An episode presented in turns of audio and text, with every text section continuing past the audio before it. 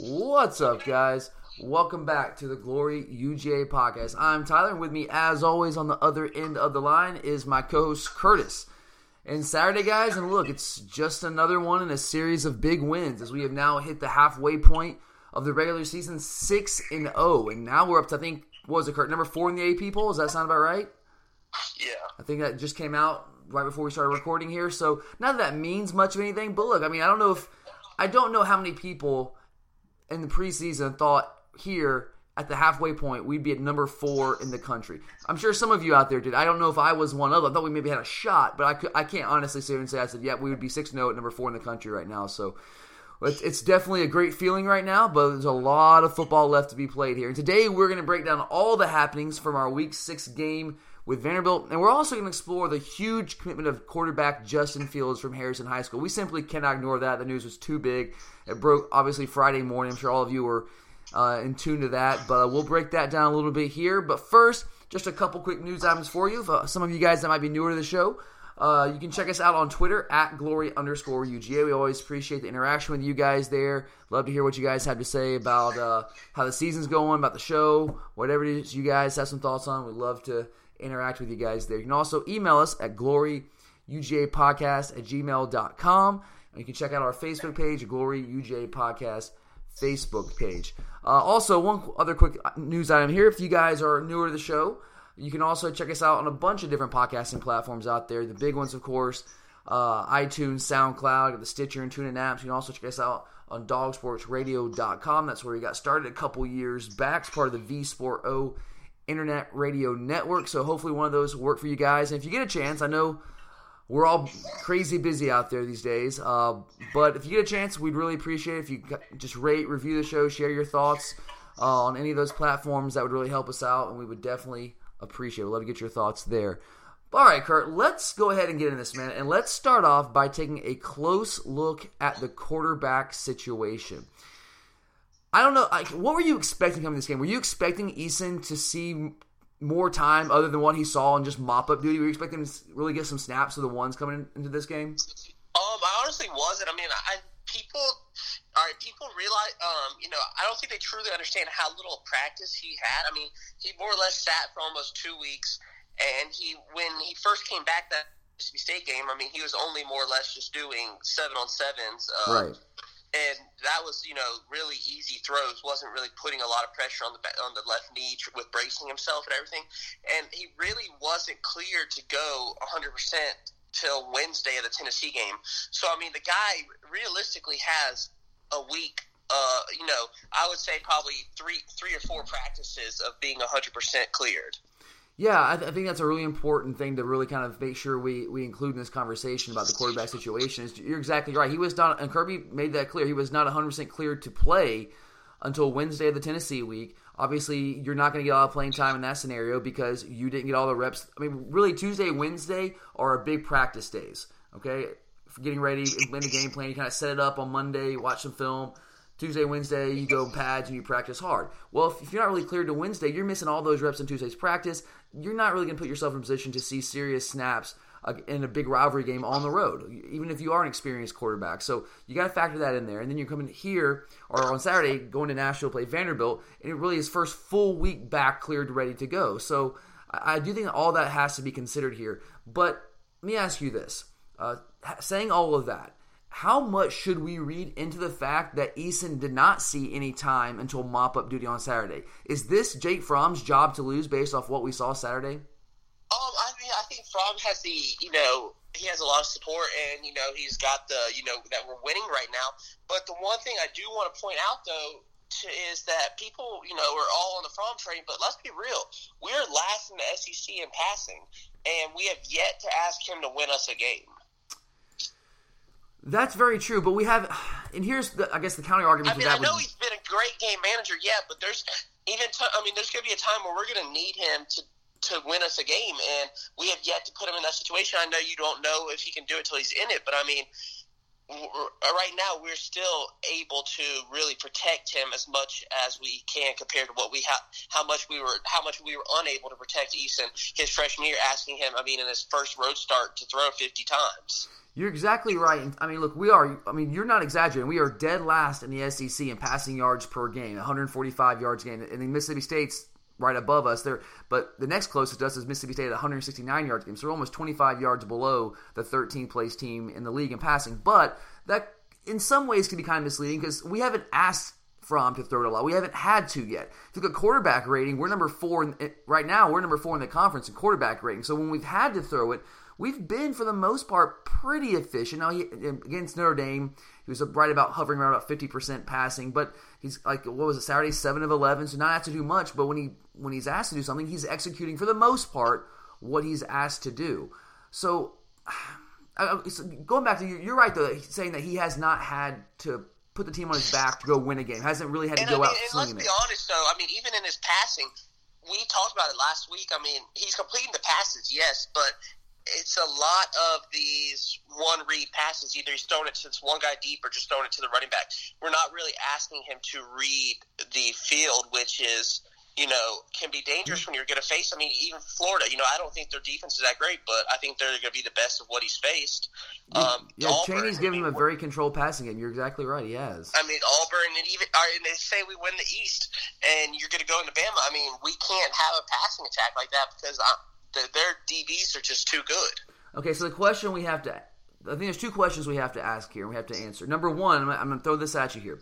What Jake Fromm has done to date through six games, will that be enough? If, if he performs at that level, will that be enough to win the bigger, tougher games on schedule against the better defense, against Florida, against Auburn, potentially maybe against Alabama if we get that far? Still a long way to go, but it, will what he's done thus far is that enough to win those games against those types of defenses, or will he have to do more?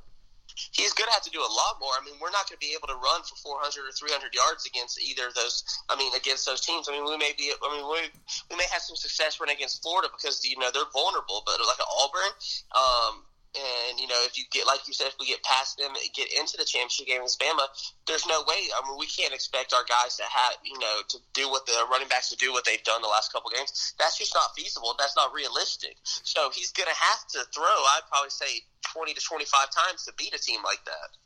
Yeah, if not more. I, it's going to happen, guys. It's coming. We've we've been fortunate, and look, we've been and, good and, enough. And here's the thing, too, though.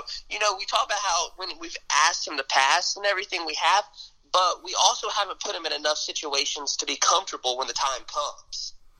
And that with, that is concerning. With different routes and different schemes. That that and that is a concern of mine. Absolutely. So you're on record here just now saying that what he's done to this point has obviously been good enough to get us to six and zero, which is huge. Yeah, I mean, been, I, you know, I'm not taking anything away from him. I said he's completed passes, he's taking care of the ball for the most part, but it's not like we've asked him to win a game. So I mean, he's done enough to get us there, but we're going to need a lot more to get over humps. Yeah, so you do, but you think the time is coming. I, I tend to agree with you, where he's going to have to put the team on his back and win the game with his arm. Because look, we're not. You're exactly right. We're not going to be able to run for four and twenty three yards against Florida. We're not going to be able to run for four and twenty three yards against Auburn or against Alabama.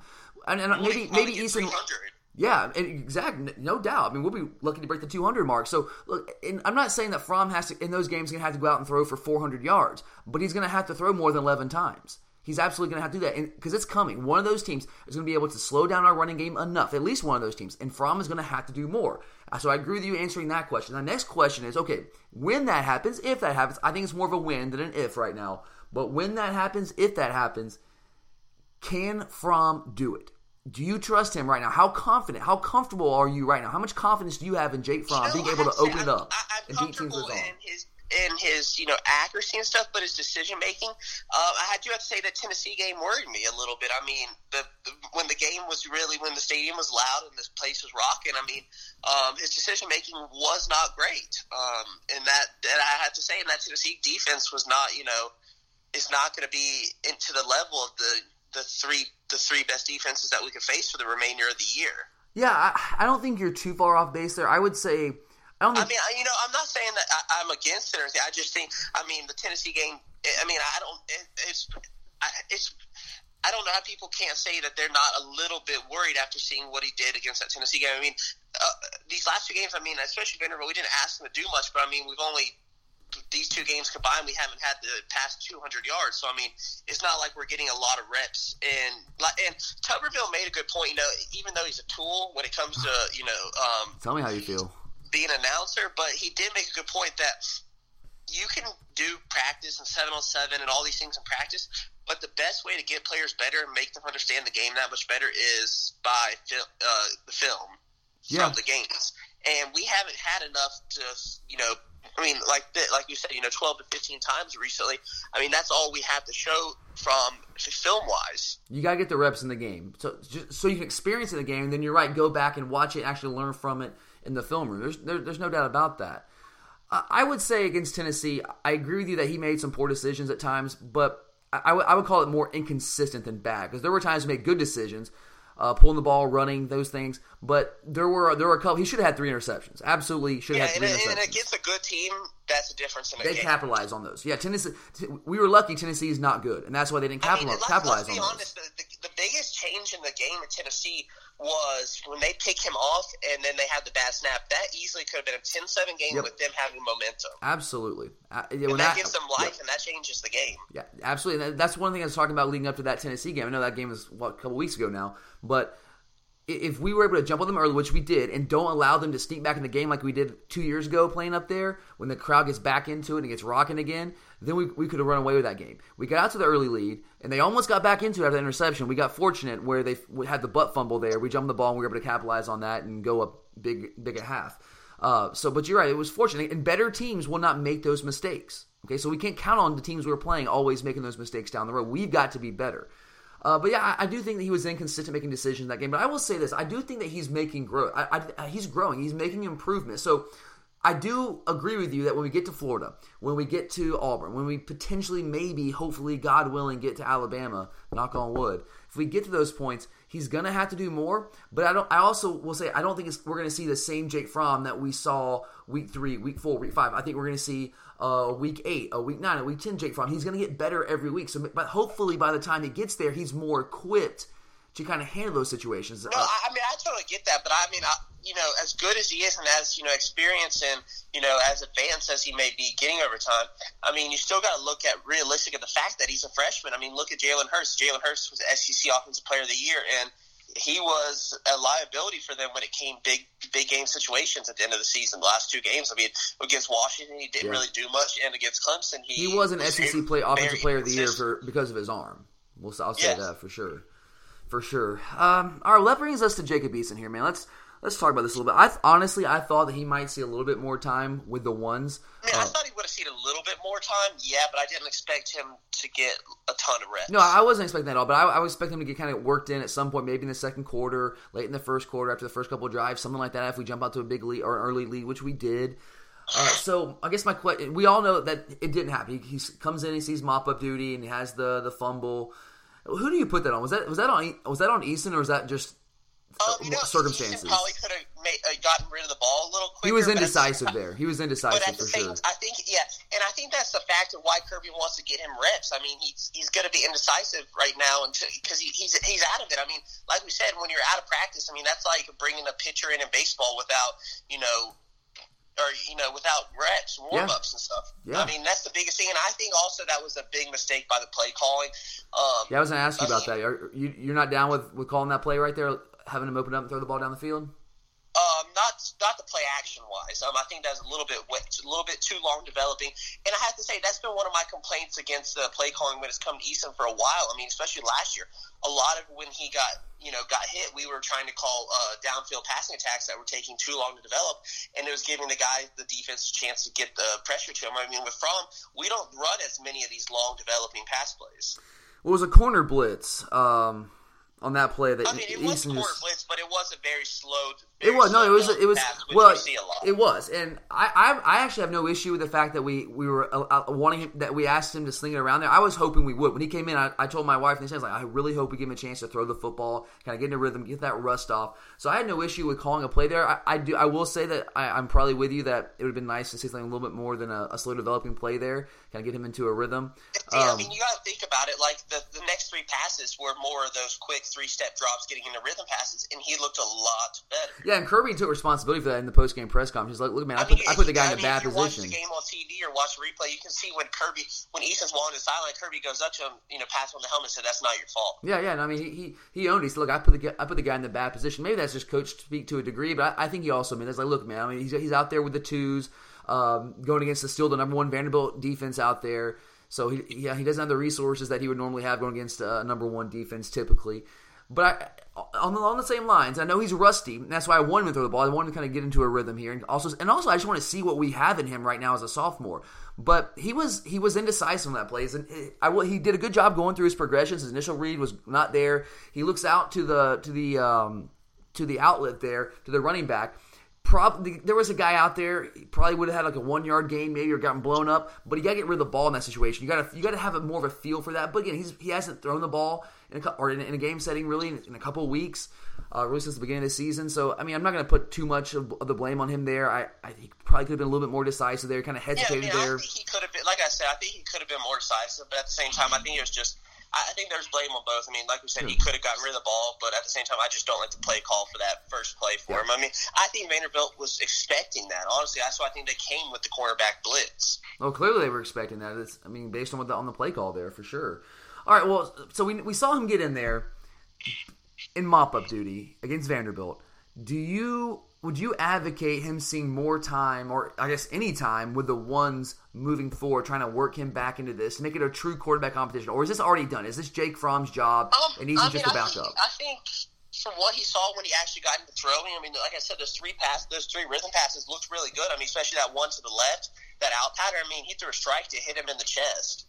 No, he yeah he, he looked well. He did, but there was that that was a great throw. The one to Crumpton where Crumpton had to go low and kind of fall down to get it. Yeah, I mean, if he hits him in stride, Crumpton might be gone. He had one guy to make miss, and he might be yeah, gone. I mean, he, yeah, exactly. And I, but and see, and that's the thing where he, he, did that, and then he comes back, and then the next pass is where he hits Crumpton right. in the chest. I think it's one yeah. of those things where you, the more the more you throw, the more rhythm. I mean, you saw like he, each throw was getting a little bit better. Yeah, and like we we, we have so few throws to go off with him, so we're totally nitpicking here. Was I mean, he was three for three passing, so I mean we're, we're absolutely nitpicking here. I mean, I, I own that, but that's all we have to go off of right now. But you, unfortunately, it is. Yeah, it is. So, but um, I guess my question is, should Eason actually get time with the ones in a game setting? And I'm not talking like in the late in the third quarter. I'm talking like in the third or fourth series, in the first quarter, something. Should he moving forward? Should he get some time with the ones to actually make this a real quarterback competition to see if is Fromm really the best option for us right now, or is Eason if, if he gets health now that he's healthy, gets more into rhythm, maybe he gives us something a little more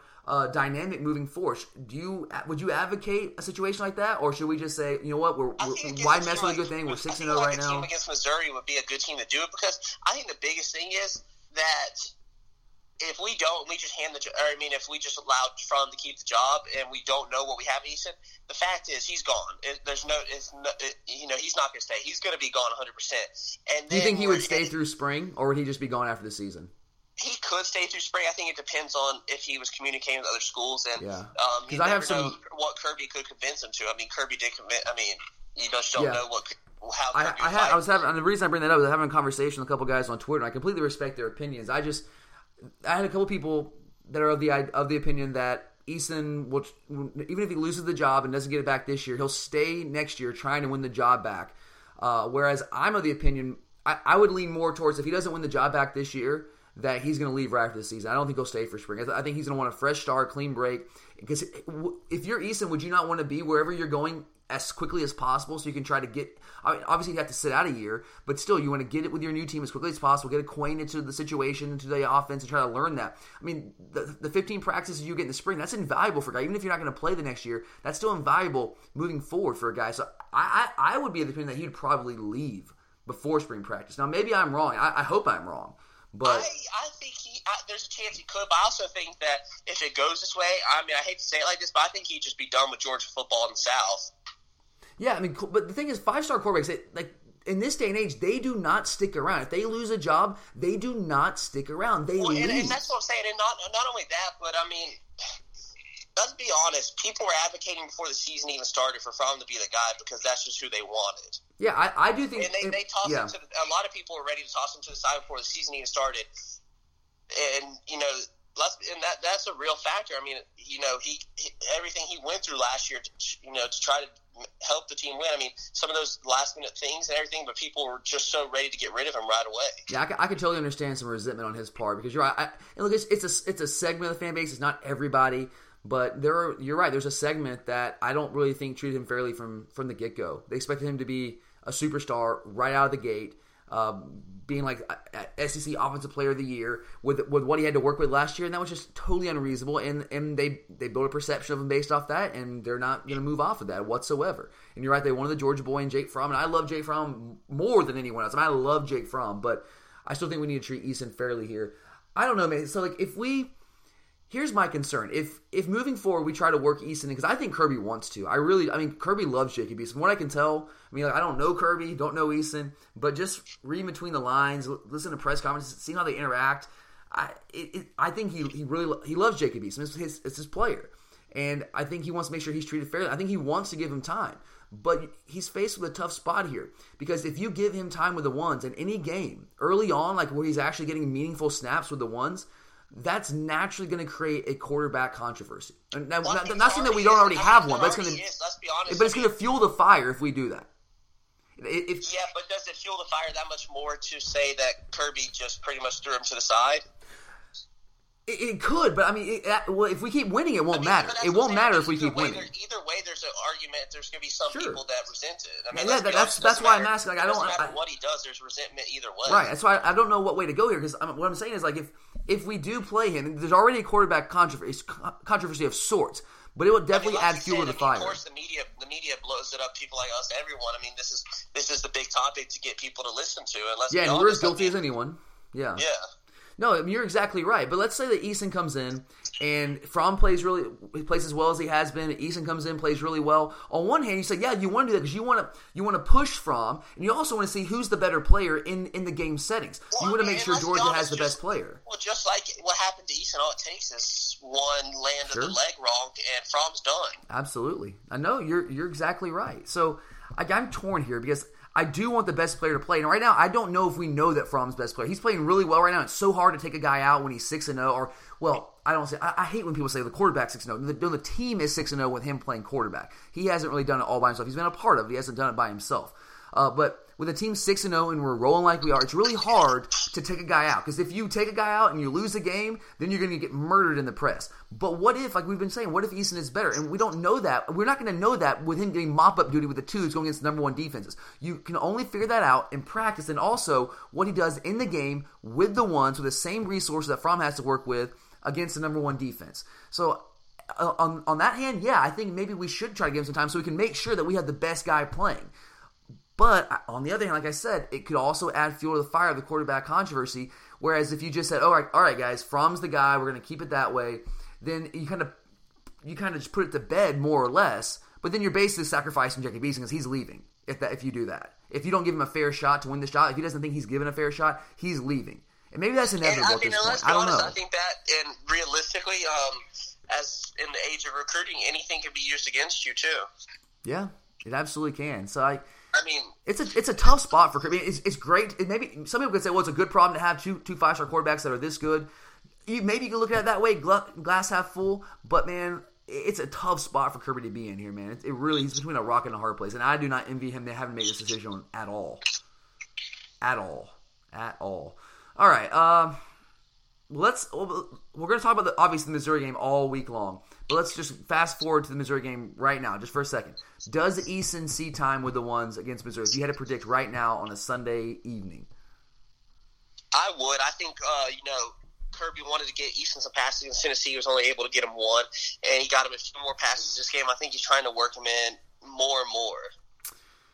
Yeah, I mean, he got what one, one or two series against Tennessee. He got almost not quite the whole fourth quarter, but the vast majority of the fourth quarter here. So I, I could see a scenario where that happens. And like I said, I think he I think he knows what we have in Jacob Eason. I think he knows that Eason was poised. I think he feels strongly that Eason was poised for a big breakout year uh, in year two as a sophomore after having a full year under his belt. He's got better offensive line, better weapons, receiver, running backs are healthy. You got just more playmakers all around. I think he wanted. He was very excited to see what Jacob Eason was going to show the world. And I think he wants to give him a shot. I really do. And you got to handle this right, man. Because look, chances are, no matter what Kirby does, if Fromm wins this job and keeps the job, Eason's going to transfer. But if you don't give him a fair shot and he doesn't feel like he's given a fair shot, like I said a second ago, he is going to leave ex- immediately after the season concludes. Immediately. So I think you got you got to be careful here here in how you handle this. And I would not be surprised to see him get a series or so early on in that game against Missouri. I mean, Fromm's going to start, but I would not be surprised to see Eason get a series here or there.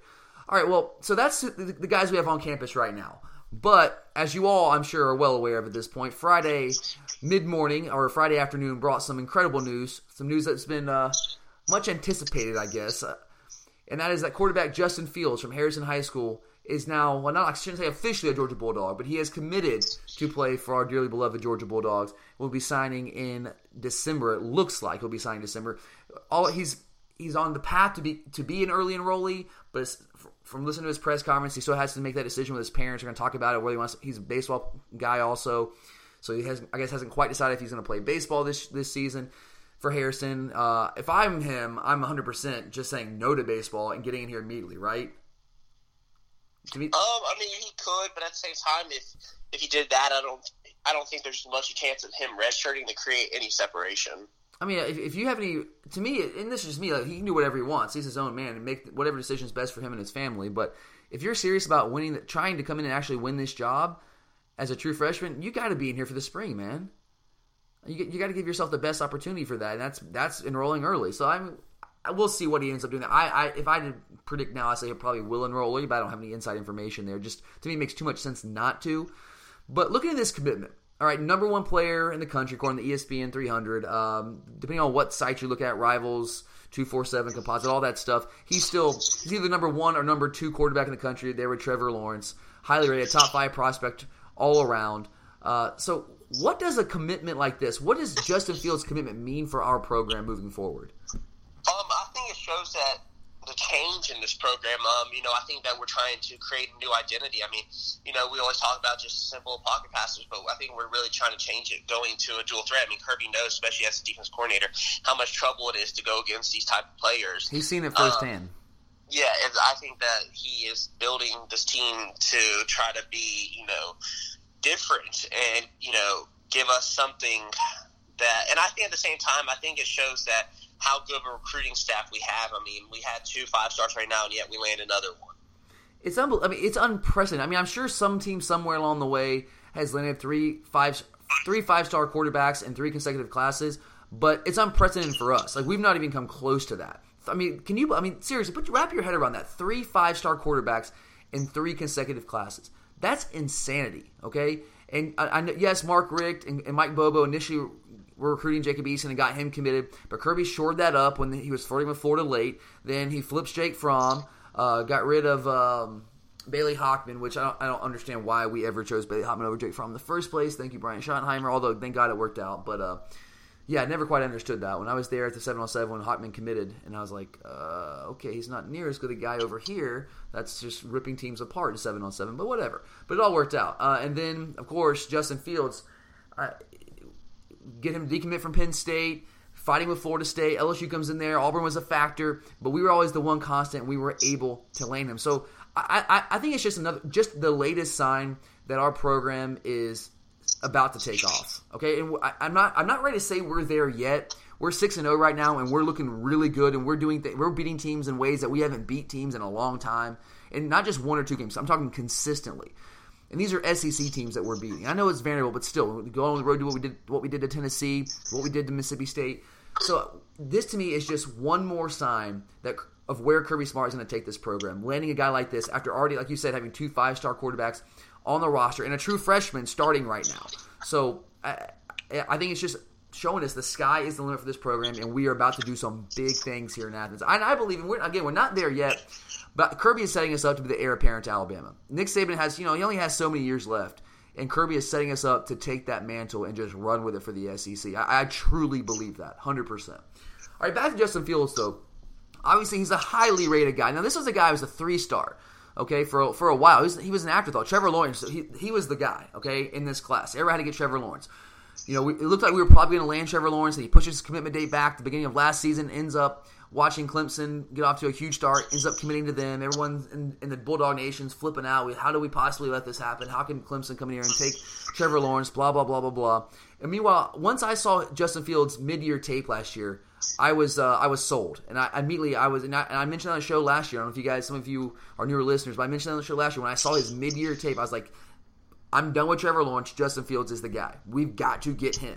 And lo and behold, he just he tore it up uh, in the spring and summer camp circuit, and just became a beast. But how good is Justin Fields, Curtis? Is he really worth all the, the accolades that he's getting right now and being as highly rated as he is, maybe overtaking Trevor Lawrence as the number one quarterback in the country? I mean, he is. I mean, think about this. So let's be honest. He's taller than Fromm, weighs more than Fromm, and runs faster than Fromm. Um, when it, if you're being realistic, I mean, he's 6'3", about 225, almost runs a 4'5", 40. He probably has a little bit of a stronger arm than Fromm, probably. A little bit. And I have to say, you know, and he's not only just a runner. I mean, the guy's arm and accuracy is pretty ridiculous. I mean, he put up the most the most prolific numbers at Elite 11 ever. I mean, completing like 70% of his passes, scoring on like 70% of the drives compared to 29% for the rest of the, the competition, and then didn't throw a single interception. Yeah, and, and that, that's that's insane. And that, those are the top quarterbacks in the country coming out of high school. I mean, that's Trevor Lawrence. That's Trevor Lawrence. So people he, have talked about since his freshman year. Exactly. Uh, it, but here's the thing when he exploded onto the scene like that, jumping from a three star to the to the number one quarterback in the country, or at least the top two quarterback in the country, all of that at, the, at, those camp circuits was based on what he did with his arm. His legs had nothing to do with it at the Elite Eleven, all those camp circuits, nothing to do with it whatsoever, and he was still showing himself to be the best quarterback in all those settings with the other elite quarterback process based on his arm alone. And then you add his legs to the equation, and you have a budding superstar on your hands. I don't know when it's going to happen, but at some point when he takes over for us, that dude is going to take us to places we've never been because he's just he is just a freakish athletic a, a, a, freakish guy in terms of his athletic ability and what he brings to the table. And he's also a guy that's he's he's he's a high character guy comes from a really good family. You know all, all the things you say about Jake Fromm coming out of high school, all of his the uh, the kind of the intangibles that people that I that I point to is I love him. He's a gamer. He's just high football IQ, high character guy, works hard, teammates love him. You can say the same things about Justin Fields. Maybe not to the degree you can say about Fromm, but not too far off. I mean, and let's be honest, Fields is a very smart guy. I mean, yeah. He, I don't know if people realize he has a 3.9 GPA, got a 29 out of 32 on the ACT, got accepted. You know, Harvard offered him a ride. This kid's not a dumb athlete. No. So I mean, this he's the total package. He, athletically, he's a total package. Intellectually, uh, character, family wise, background. This guy is the total package. Okay, I, I don't believe in the idea of a can't miss prospect because you can. I don't ever like to speak in absolutes, but he's one of those gets about as close as you can get to it. So, uh, saying all that about him, if you had to predict how will the quarterback situation in Athens look this time next year, Game Six, midway point of the 2018 season, with Justin Fields on campus, how does it look? It really comes down to the fact does does he redshirt or not? I mean, if he enrolls early, I think he um, is going to get reps. I think there's going to be packages for him. I think that the coaches would be dumb not to. But if he doesn't enroll early, I wouldn't be shocked to see him not get you know packages and things. Because he, he clearly gives us something that we don't have.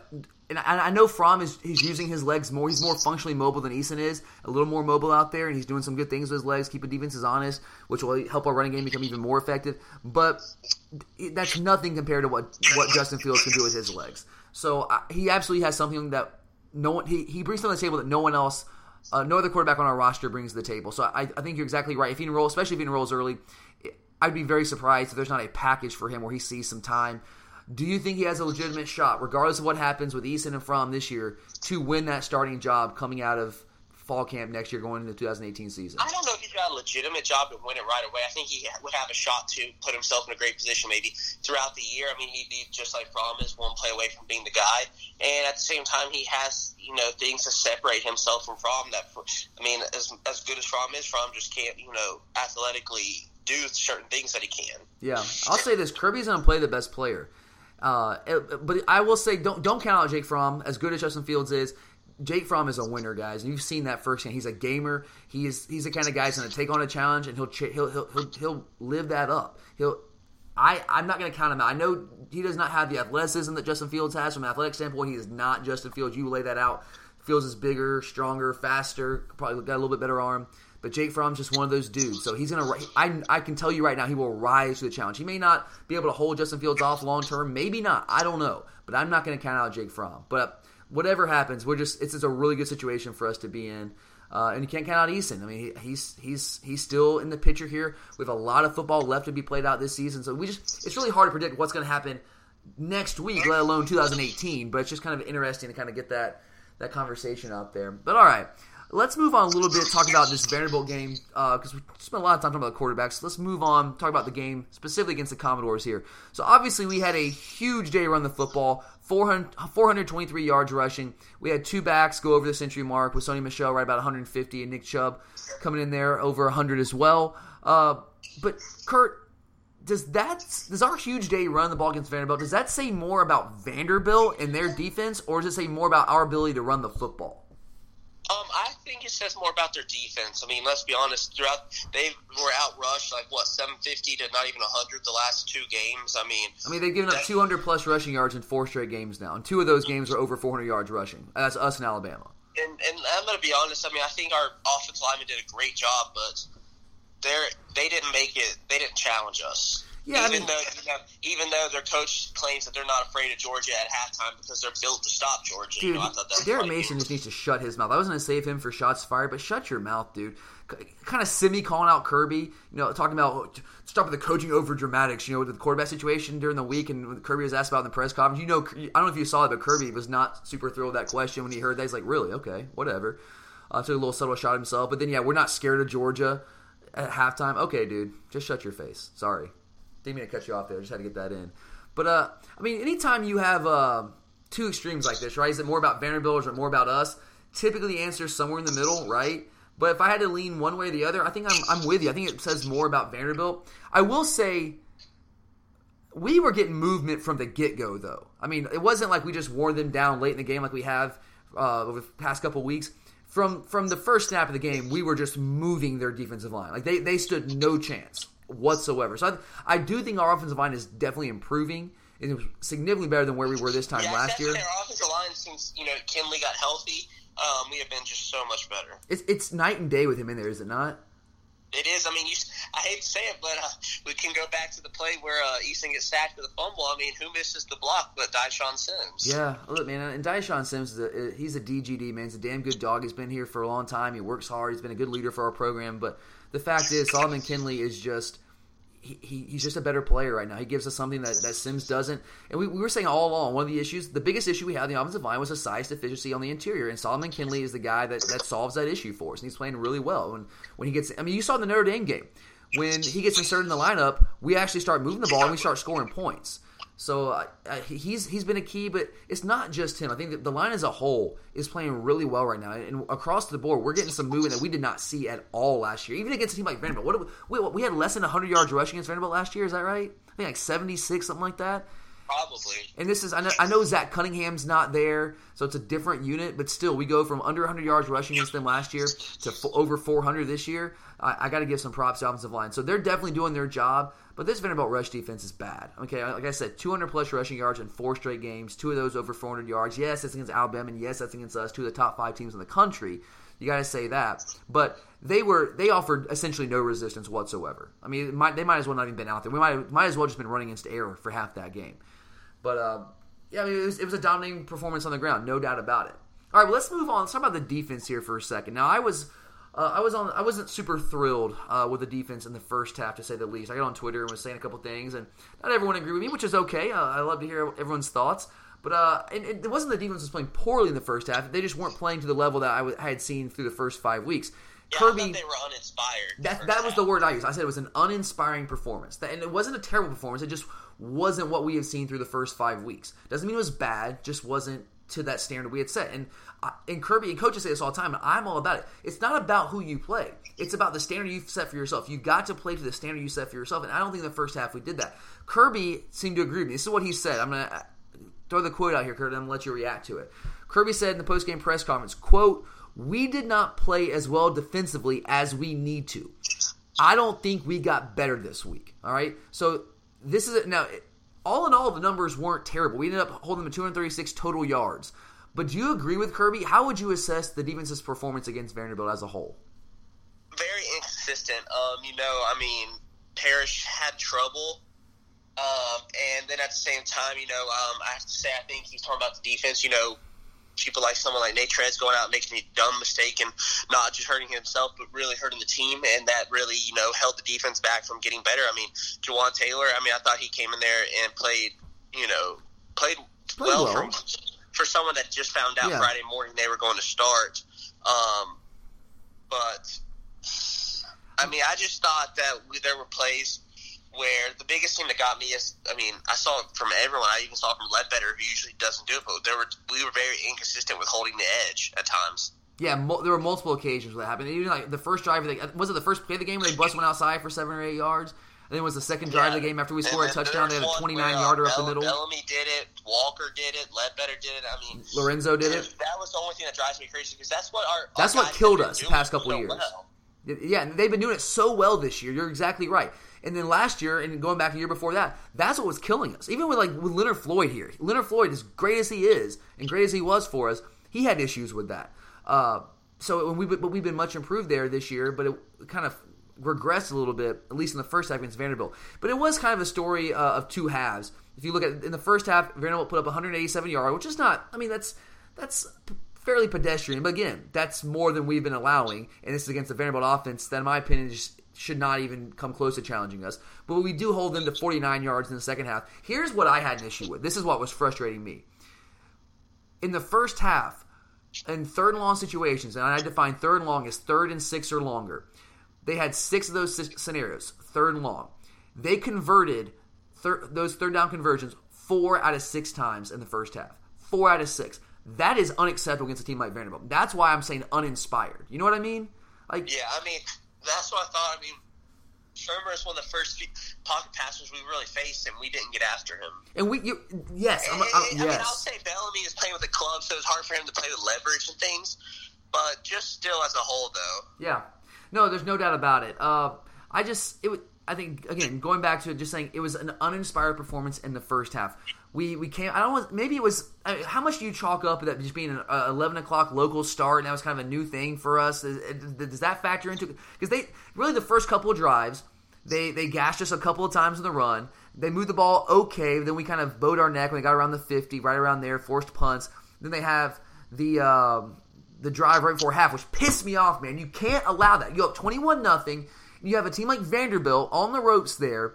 And I said to my said to my wife in the stands after we went up 21 nothing there, right before the half, I said, we cannot allow points here. We'll finish them off. We don't allow points. We'll give the ball in the second half. Lo and behold, what do we do? We let them drive down the field and and get a touchdown right before the half. That cannot happen. Not against a team like Vanderbilt. You cannot allow that to happen. I mean, am I am I is this am I too outraged here? Am I am I being am I going Well, overboard I mean, with this? Think about it. I mean, I honestly, we are talking about the quarterback competition. I think that may be one reason Eason didn't get reps right away, especially.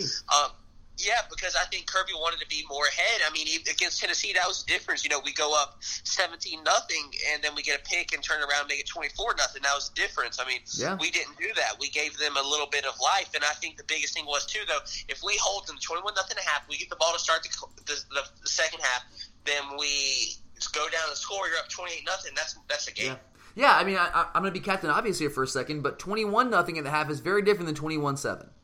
It's very different. It's yeah, absolutely very different. That's and that kind of momentum, you know, it, it emboldens a coach like Derek Mason to come out at half and be like, "Oh, we're not scared of Georgia." Da, da, da. I'm like, "Okay, dude, just shut your face. We'll we'll we'll deal with you later." But you can't allow that to happen. You, you simply cannot do that because Vanderbilt, okay, they were never a threat to beat us. Okay, they were never a threat to win that game. But when we're playing Florida, if we're playing Auburn, Alabama, like we said earlier, those teams that can challenge us. You cannot allow that to happen. When you score late like that to grab momentum right before the half to go up, you cannot allow them to drive down the field. And if Vanderbilt can do that, and yes, I agree with you. We said that before um, in the preview show that Kyle Shurmur was the best pocket passer we've faced to date. To date. Now that would change. guess give the guy credit, man. He threw some beautiful balls. He's a he's he's significantly improved from where I he mean, was a year ago. Very nice pass. He's a good player. He's a good player. He really is. I, I, I Drew Lock's gonna be another, another step up for us this week against Missouri. We'll get to that later on in the week. But Kyle Shurmur is he's a legitimate player. Okay, he, he can throw he can throw the football. He can spin it.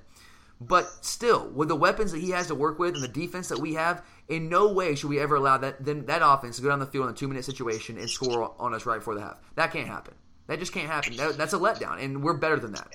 So yeah, I mean, the, the, the letting that happen, the four third down, third long conversions in the first half, that's not good enough. Okay, yes, we bowed our necks in the second half, and we came out firing. And I'm going to give the defense credit. We played significantly better in the second half. 49 total yards we held them to in the second half, as opposed to 107, 187 in the first half. In those same third long situations in the second half, they had four situations like that. They only converted one of those in the second half. So much better in the second half. They obviously got a talking to at halftime and came out firing. We scored, we scored more in the third quarter than we did in the entire first half. Yep, absolutely. Uh, you mentioned Natrez there for a second. I'm, I'm going to bring him into the equation here. I'm going to save him a little bit for our shots fired segment, but just I'm talking about on field play here. How much of a drop off is there when Natrez Patrick is not in the game? A lot because you know for how big he is, he moves pretty well. Um, he's very physical at shedding blocks and everything um, with his hand. He uses his hands well. Um, and I was just seeing it's the fact that he, you know, has experience over these yeah. guys. Look, he's he's clearly not Roquan Smith. Roquan Smith's the alpha dog of this defense. Okay, Natrez Patrick is not Roquan, but he's he's a good he's a very good football player in his own right. And even even when we bring Reggie Carter in the game, it's I mean I understand the need to rotate guys to keep them fresh. I'm totally cool with that. I understand it. But let's be real. Even when Reggie Carr comes in the game, who's the first backup, there's a drop off when we take Natrez off the field. Last year, when Natrez got hurt his neck, yeah, and missed those games, there was a huge drop off against Tech. Against Reggie Tech specifically. Yeah, yeah, absolutely, absolutely. So when, when there's a drop off when we have we take Natrez out and you put Reggie Carter in, well, Reggie Carter's out with a concussion, so you got the other guys, you got Juwan Taylor and Monty Rice in there, there's going to be even more of a drop off. Now, I, I I agree with you that t- that Juwan Taylor and Monty Rice, I thought they acquitted themselves well. For the, really, yeah, both, Monty, especially for a freshman, played pretty well. Yeah. I mean, both those guys. That, that was the first time they really seen any kind of extensive playing time in meaning in, meaning, in meaningful yeah, situations. Juwan, Juwan played got some got some solid PT his freshman year, but the last two years he's done nothing. Yeah, he just hasn't seen any meaningful snaps whatsoever. So I thought, all things considered, both those guys played well. Um, when you could see Roquan out there kind of directing traffic and telling those guys what to do, I thought that Rice might be the guy. I know that Taylor's got seniority on him, but Rice has basically been working as uh, Natrez's, position specific backup, so I thought he might be the guy that started off. But it makes sense for Taylor. He's been around the program a little bit longer. He's been in the system a little bit longer. I get that. But Rice, Rice when he came in, I thought he played pretty well. So I, I thought they were fine against Vanderbilt. But when we're playing an offense like Missouri, and I know Missouri's not good, guys, but look, that offense, when they are humming, and they've been inconsistent this year, but when they're humming like they were against Kentucky, that offense is legitimate. They might be the best offense in the league when all things are hit, when they're hitting all cylinders. And without Natrez, that concerns me. That that that concerns me. At the same time, I don't think I don't know how much he would have played. I think we're going to go to that defense where we saw in the, the practice and things where uh, Aaron Davis goes to more of a linebacker role to get more. You think we're going to play a, a dime package almost the entire game? I would would be very shocked if we didn't because I think we have faith in our front, our front four. But front it, three, more or less. I, I, I would, under normal circumstances, I would say yes, but without Trent in there, that is concerning to me. Without Trent Thompson in the mean, game, without Trent, it is concerning. But I think Julian and Trent uh, and um, Clark is Tyler playing really Clark well. definitely hold it. I mean, that's the thing. I mean, let's be honest though. Trent hasn't been the guy this year. He hasn't. He hasn't been. I would okay. I would say he hasn't been dominant but he's been very good. Tyler Clark's pushed him for PT just as much. Yeah, absolutely, he has. But I, we're a better team when Trent Thompson's healthy and able to play. There's just. I mean, yeah, that's that's. I mean, yeah. there's no question yeah. about that. so I am and I'm not trying to make Missouri have to be world beaters here, but I just when that offense is hitting on all cylinders, they are very difficult, difficult to stop. And you want a guy, you want all hands on deck. And Natrez Patrick is a big part of this defense. So him not being in there, I mean, we, we were fine against Vanderbilt because Vanderbilt's offense is, pretty much trash uh, outside of Kyle Shurmur. But I don't know, man. Moving forward, play some of these better teams. Even South Carolina down the stretch. Well, Natrez is going to be out for four games, right? I mean, he's going to be as a second offense with our student code handbook, whatever you want to call it, that calls for a four game suspension. So it's going to be four games, and that means he's going to be out. Uh, I guess he'll, he'll be back for Auburn, right? Yeah. So it's that's. I mean, but you know, we can't moan and groan about it. Next man up. We just gotta you gotta keep chopping wood, as Kirby says, and get it done. Got to get it done. But all right, let's move on here for a second. Uh, we're obviously we're, we're clearly playing at a high level right now. We're six and zero. Oh, we're beating teams pretty handily here, and in really dominating fashion. But are there any lingering concerns at the halfway point here that you still have about our team as we enter the second half of the season? Consistency. In what way? Is there a specific area where you want to see Uh, more consistency? just- I mean, just uh, both sides of the ball, but the fact, uh, you know, like I said, in playing inspired and playing up to our our our level. I mean, we saw it against Stanford. I mean, that's one thing that really pissed me off with the, with the second, you know, the end of the second quarter and stuff.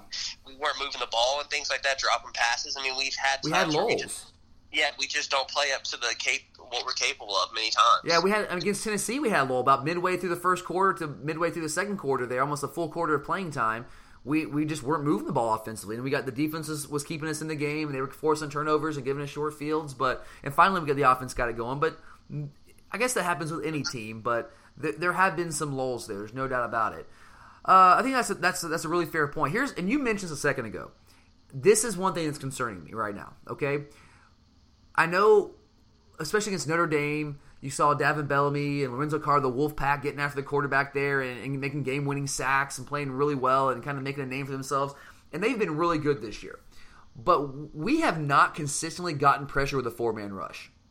That concerns me. Okay, we we were, we were fighting against Tennessee because Tennessee's offense is, is a train wreck right now. John Kelly's really good, but Dormady's bad. Okay, we're fighting against Vanderbilt uh, because it's Vanderbilt, right? Mississippi State they don't really have a true pocket passer, but we, we've been able we have been able to pressure quarterbacks, but that's by manufacturing pressure. Okay, we are bringing looks from all over the place.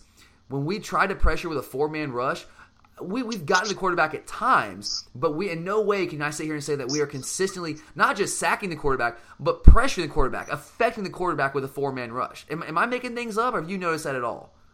That's true. And, and that to me, down the stretch, when we play a team like Auburn, even Florida, when you play South Carolina and Jake Bentley, those guys that can actually hit balls down the field and threaten you vertically, we're going to need to get pressure with four. Because one of the things that's really we've been playing a lot of bump and run coverage on the outside, and we've been able to get away with that because we haven't really played any elite quarterbacks. Now Kyle Shurmur Shurmur's the closest we've seen to that. He's not elite, but he's a good player. And look, look, look, just look at that ball he threw down the sideline there to the one yard line right for the half. If you can throw dimes like that against bump, bump, uh, bump and run coverage there, like we've been running, that can hurt us. Okay. And if if we're having to manufacture pressure and putting our guys on an island out there against some of the better quarterbacks, like a guy like Jarrett Stidham, that and, and Jake Bentley at South Carolina, Drew Lock against Missouri, if we cannot get to those guys with a four man rush and, and give those guys some help over the top, they can burn us. They absolutely can burn us. So I think for us to continue to be as successful as we have been defensively, I really would like us to pick it up and get more pressure with a four man rush and not always have to kind of manufacture pressure and bring blitzes from different looks because we've gotten pressure at times, but we're, we're we're stunting guys, we're looping guys here and there, we're bringing it we're bringing it from all different angles, bringing different positions. Uh, so we're, we're able to do it that way, but when we go with a four man rush, I'm not saying we haven't been able to do it. It's just not consistent, not consistent. And I think also when you we mentioned this earlier, what will we do when we face a defense that can stifle our ground game? It's coming, guys. It's coming. Will Jake Fromm, whoever's back there, will be able to throw defenses out of those looks and beat teams throwing the football down the field? I think I think the answer is yes. If you had to lean one way or the other, do you think Jake Fromm is capable of doing that? Oh, I mean, yeah, I think I think he? I mean, I mean, can he do it? Yeah, that's not. I, I think the question. I mean, I think he will can. he do yeah. it? Will he do it? Because it's going to happen. Do it is the big. Yeah, will he do it is the bigger question. Yeah, I don't um, know, man. It's concerning. I, mean, I don't know. I mean, he's there's going to be a fresh. There's going to be a time where he looks like a freshman. Yep. It's That's be coming there. too. That's coming too. You saw glimpses of that against Tennessee, like we mentioned. But I mean, yeah, we've used two timeouts in the first first like Yeah. first ten minutes of the game. Yeah, I believe in Jake Fromm, man. I think he can get it done, but I, I'll, I'll still say until you see it, you just can't sit here and say with 100% confidence with a straight face that it's going to happen. But we're going to have to do it at some point. That, so that's concerning until it happens. That um, I'm, I'm, I'm definitely going to be concerned about that. All right, let's move in last couple segments here, and we'll get you guys out of here. Uh, we got our shout outs and our shots fired segments here. So, Kurt, let's start with the good stuff, man, and let's give some shout outs to some deserving players. So, I'll let you start us off, man. Who's your first shout out going to? Sam Pittman. Boom, yeah. I uh, I'm with you. I got the offensive line, but I, I can't argue with Sam Pittman. He's done a great job this group, hasn't he? Yeah, I mean, finally, finally, the pieces. You know, more more of what he wants, and he's you know, guys have gotten better in year two under him. They really have, and that's the mark of a good coach. Guys making consistent progress, and I don't think you can argue that. I mean, You have seen Isaiah Wynn playing the highest level. He's at, I know he's a senior now, but he's playing at a higher level than he's ever played at in his career. Uh, Gilliard playing a new positions, playing better. Uh, obviously Kindley didn't play a ton last year, but he's a he's a redshirt freshman. Actually, he had one snap and he redshirted, uh, but he he's definitely playing really well as a redshirt freshman here. And you got and you got a, a, true freshman at right tackle, Andrew Thomas, playing at a pretty high level as well. So definitely a shout out there to. Uh, to Sam Pittman. I'm gonna give a shout out to the offensive line as a whole, but specifically in this one game, I thought Lamont Gilliard had his best game of the year. Uh, he was getting movement all game long, and we were just gashing. We were running the, we were running that split zone look over and over. And we basically ran about three or four different running plays the entire game, and we were, we were in the split zone look heavily, where you have the H back coming across the line there, um, and it's sealing the backside, and we are just gashing. But Gilliard snap in and snap out, and really everyone on the offensive line was getting movement pretty consistently. But I, I thought he stood out more than anyone, and I thought he's he's done a really good job kind of transitioning to center outside of the the little the snap infractions had what three of those to start the year. But uh, I thought he's played really well as a whole, and I thought he played really well on Saturday against Vanderbilt. All right, who's your next shout out? Um, probably Sony. Actually, I mean, I know Chubb had a great game, but I thought Sony Buck fifty uh, didn't get enough credit for what he did. Buck fifty, man. Yeah, he had a huge game. Sony is such a war- warrior. Dude, both those guys are just I don't know. I mean, I know we all realize that those guys are great players and we're lucky, but I don't know if we realize just how lucky we are to have not just players like those two, but guys like that. Okay, leaders like that, and what they've sacrificed and done for this program coming back like they did. Those are just two rare guys, man. Just rare dudes, and uh, I, I, love them, man. And so and they, to me, it's like Roquan Smith's on a permanent shout out. He's he's on this. He's permanent fixture on the shout out list. You could almost say the same for those two guys as well. Uh, my next shout out here, I know he didn't play much, and uh, he wasn't the starter. But uh, I'm gonna give a shout out to Jacob Eason here. Okay, uh, I, and I also want to give a shout out to Jake Fromm too. I, you know, he, the ball he played really well. He's in control at all times.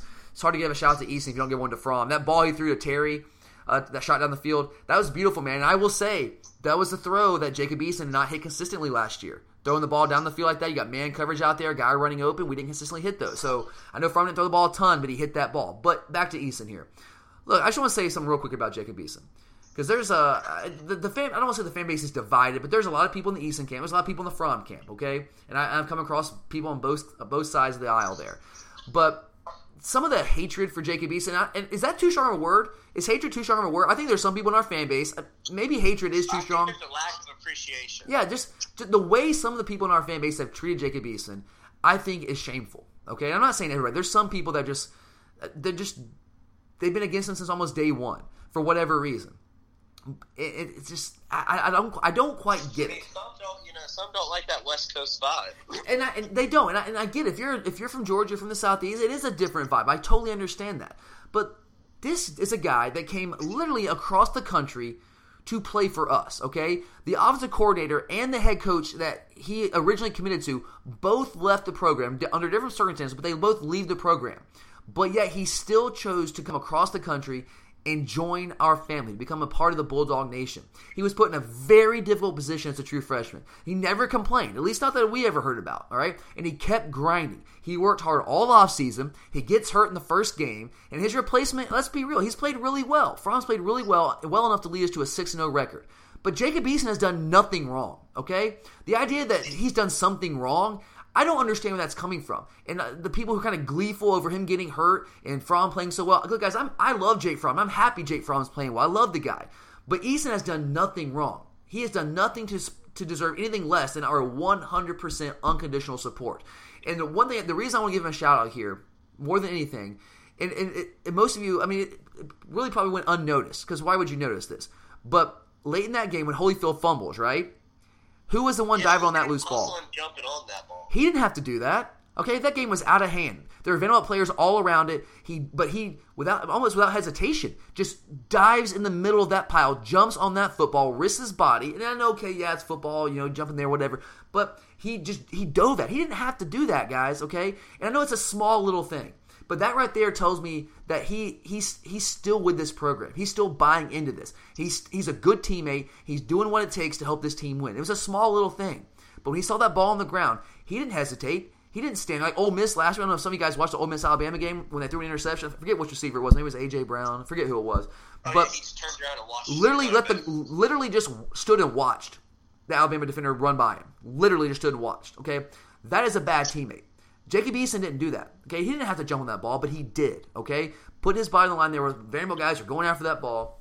I know it's a small thing. Maybe I'm blowing it out of proportions here, but that right there tells me this guy is a good teammate, and he's still he's still with this team. He's still buying in. So I, want to give him a shout out for just for sticking with it. I know he's in a really tough spot right now. I mean, I can't imagine. Can you imagine what he's going through right now emotionally?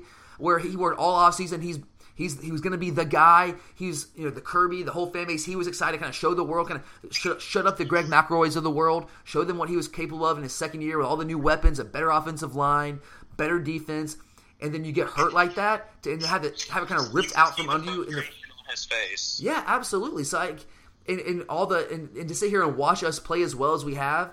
I mean, you got obviously he's happy for the team, but you know something inside of him is like it, it hurts to sit there and watch that when you put so much work into it, and for the team to be successful, but you can't necessarily enjoy the success yourself. So to just kind of keep working like he has, I just got to give him a shout out there, man. All right, you got anybody else? No. All right, I got one more quick one here. Elijah Holyfield. All right. Again, I know he only coming up. He's only coming in mock up duty, but when he's given an when he's gotten an opportunity, this dude has made the most of it. All right, I absolutely has made the most of every opportunity he has. That one touchdown run he had, and that quick little jump cut, and that acceleration that burst out of the jump cut, uh, that's elite, guys. That is elite. Elijah Holyfield is a player, and I know he's a popular uh, candidate. I guess people talk about him being a candidate for uh, to be a transfer after the season because you know you've got obviously D'Andre Swift, you got Zeus coming in, hopefully James Cook. He's you got- so much better than Harry. It's it's not even funny, man. Like I, I I still go back to when I saw the open practice two years ago, his freshman year. He was the best. I mean, Sony wasn't playing; uh, he had his hand injury, but he was the best running back on the field that day. And he gets hurt, and it, it set him back. And, and was able to kind of jump in there and, and make a name for himself early on last year. But Holyfield is better than Brian Herrien. I'm just telling you right now. In my opinion, Holyfield is better than Brian Herrien, and I think he needs to see. I think the the, the ball distribution, the carry distribution, I think needs to reflect that moving forward. Not that Herrien's in a lot of carries anyway, but Holyfield is. I mean, I gotta say, if you watch the game, Harry seems to have a bad attitude right now. I don't think he's thrilled that the fact that uh, D'Andre Swift came in and is, is kind of taken hold of that number three running back spot. I think you can definitely say that. Uh, but I, Holyfield's when he's getting when he's getting a chance, he's making the most of it. And I maybe he will transfer. I can't sit here and say he won't. But just to kind of just say that he's not good enough to ever see the field with us, I don't think that's true at all. I think he will. I am hopeful that he will stay this year and see and kind of compete for that job and see if he can get in the rotation next year with with Sony and Nick leaving because I think the guy can play. And uh, I'm, I'm I'm excited to see what he can do in the future for sure. All right, last segment here before we wrap things up. So that's the good stuff. Those are the shout outs. But let's look at who we're going to be firing some shots at here, Kurt. So for our shots fired segment, who you firing shots at first? I gotta say Malcolm Parrish. Ah, yeah, man. What are you seeing there? shots, you know, try to get your position back, and then you don't really take advantage of it. Yeah, I mean, I, I, had to say after that that touchdown drive in the first half, I, I tweeted out, I was like, I love, I love Malcolm Parrish. He's he's one, he's another one of those guys. Just a great teammate, great dude. Lose, he gets hurt in the in the fall or in fall camp, and Kirby's talking about how, how he had one of the best fall camps to that point. He was really excited to see what Malcolm was going to do this year. He gets injured. Tyrique McGhee, it's very similar to what you see in the quarterback situation. Tyrique McGhee was playing at a really high level. Um, Parrish didn't complain. He accepted his role, come back. Basically, he was only playing in the dime packages the first couple games back, uh, playing about 15% of the snaps or so. Uh, he it looks like he had, he had earned his starting job back against Vanderbilt, but he right now Tyrique McGhee's just playing at a higher level, and he, was, he got a couple balls complete on him. That one down the sideline there, they put him on the one yard line right before the half. And I tweeted out that I love Malcolm Parrish, and I do. He's a great player, works really hard, been a great teammate, great leader. But right now, I mean, are you in agreement that Tyrique McGhee's just playing at a higher level? Uh, yeah. I think it's uh, almost without doubt right now. And Kirby, and you saw that kind of reflect in the second half with who we put out there uh, after halftime. So And it's Parrish didn't come back in until scrub time. yeah, it's and yeah, and the dime looks as well. But yeah, it's. Uh, I, I think right now Tyrique McGhee just he gives us a better a better chance to win right now. All right, I got I only got one here for shots fired. 'Cause look, we're, we're we're playing at a high level. It's really hard to, to pick out to nitpick here too much. But we mentioned him a second ago. I was saving him, saving it for the shots fired segment here. But Natrez Patrick, man, you you can't do that, dude. You simply cannot do that to your teammates. You can't do it. And I don't know if uh, from I don't know if everyone's heard kind of how this went down, but from what I've been able to gather, my understanding of the situation is that uh, this is a, correct, me if you've heard something different. This is what I've heard that uh, I think it was Thursday evening, right? He pulls up to the on Clayton Street to the, the there's a, a shop called the Lazy Shopper right across the Mellow Mushroom. And instead of parking in a parking spot, he literally just parks in the left hand lane of Clayton Street and just stops the car, gets out, goes in Lazy Shopper, and from my understanding, he goes in to buy some rolling papers, right? To smoke this weed, right? Well, get, obviously, the cop sees that he's parked illegally, just sitting there parked in the left lane of Clayton Street, which, number one, is just idiotic, dude. Like, if you're going to do that, don't be that dumb. Just don't be that dumb, okay? And we all make mistakes. I make mistakes on a minute by minute basis. I mean, I, am an idiot. I really am. So I, I shouldn't be casting stones at anyone. But when it's something that selfish, I, I, I, have to call you out on it, man. Natrez is a huge part of our defense. And like we said earlier, there's there is a drop off when he is not in the game. And to park like you did, to draw the cops' attention, obviously going to smell the marijuana and it goes it takes off from there. That is just the height of selfishness, man. He put his desire to get high over his team and what was best for his team. He's not the only guy to do things like this, okay? He's probably not the only guy in our team to be smoking weed right now, guys. He's probably not, okay? In fact, I can say with almost 100% certainty he's not. But you just can't do that. You can't. I don't want to say the word dumb. I don't want to call him dumb, man. But, like, if the shoe fits, I don't know. Like, you just. You have to be smarter than that. You cannot put yourself in that position, and you cannot put your team in that position, man. We need Natrez Patrick on the field. So, Natrez, dude, I'm sorry. Just gotta fire a shot at you, man. Gotta fire a shot there. Got anyone else? Uh, no. All right. Well, all right. Well, that's that's it for me. So I guess that's gonna wrap up the show here today, guys. Definitely appreciate you listening. It's been awesome. Uh, at least an awesome start to the season here. Six and zero. Got a lot of football left to play here. A long way to go with some big games coming up here. And do not sleep on the Missouri Tigers. I know they're what one in five, one in four right now, but this team, that offense is humming. They can scare you. They can put a scare into people. And the defense is terrible, but we'll get into them all week long here. But uh, thanks for listening today, guys. We really do appreciate it. So for Curtis, I'm Tyler. And as always, go dogs.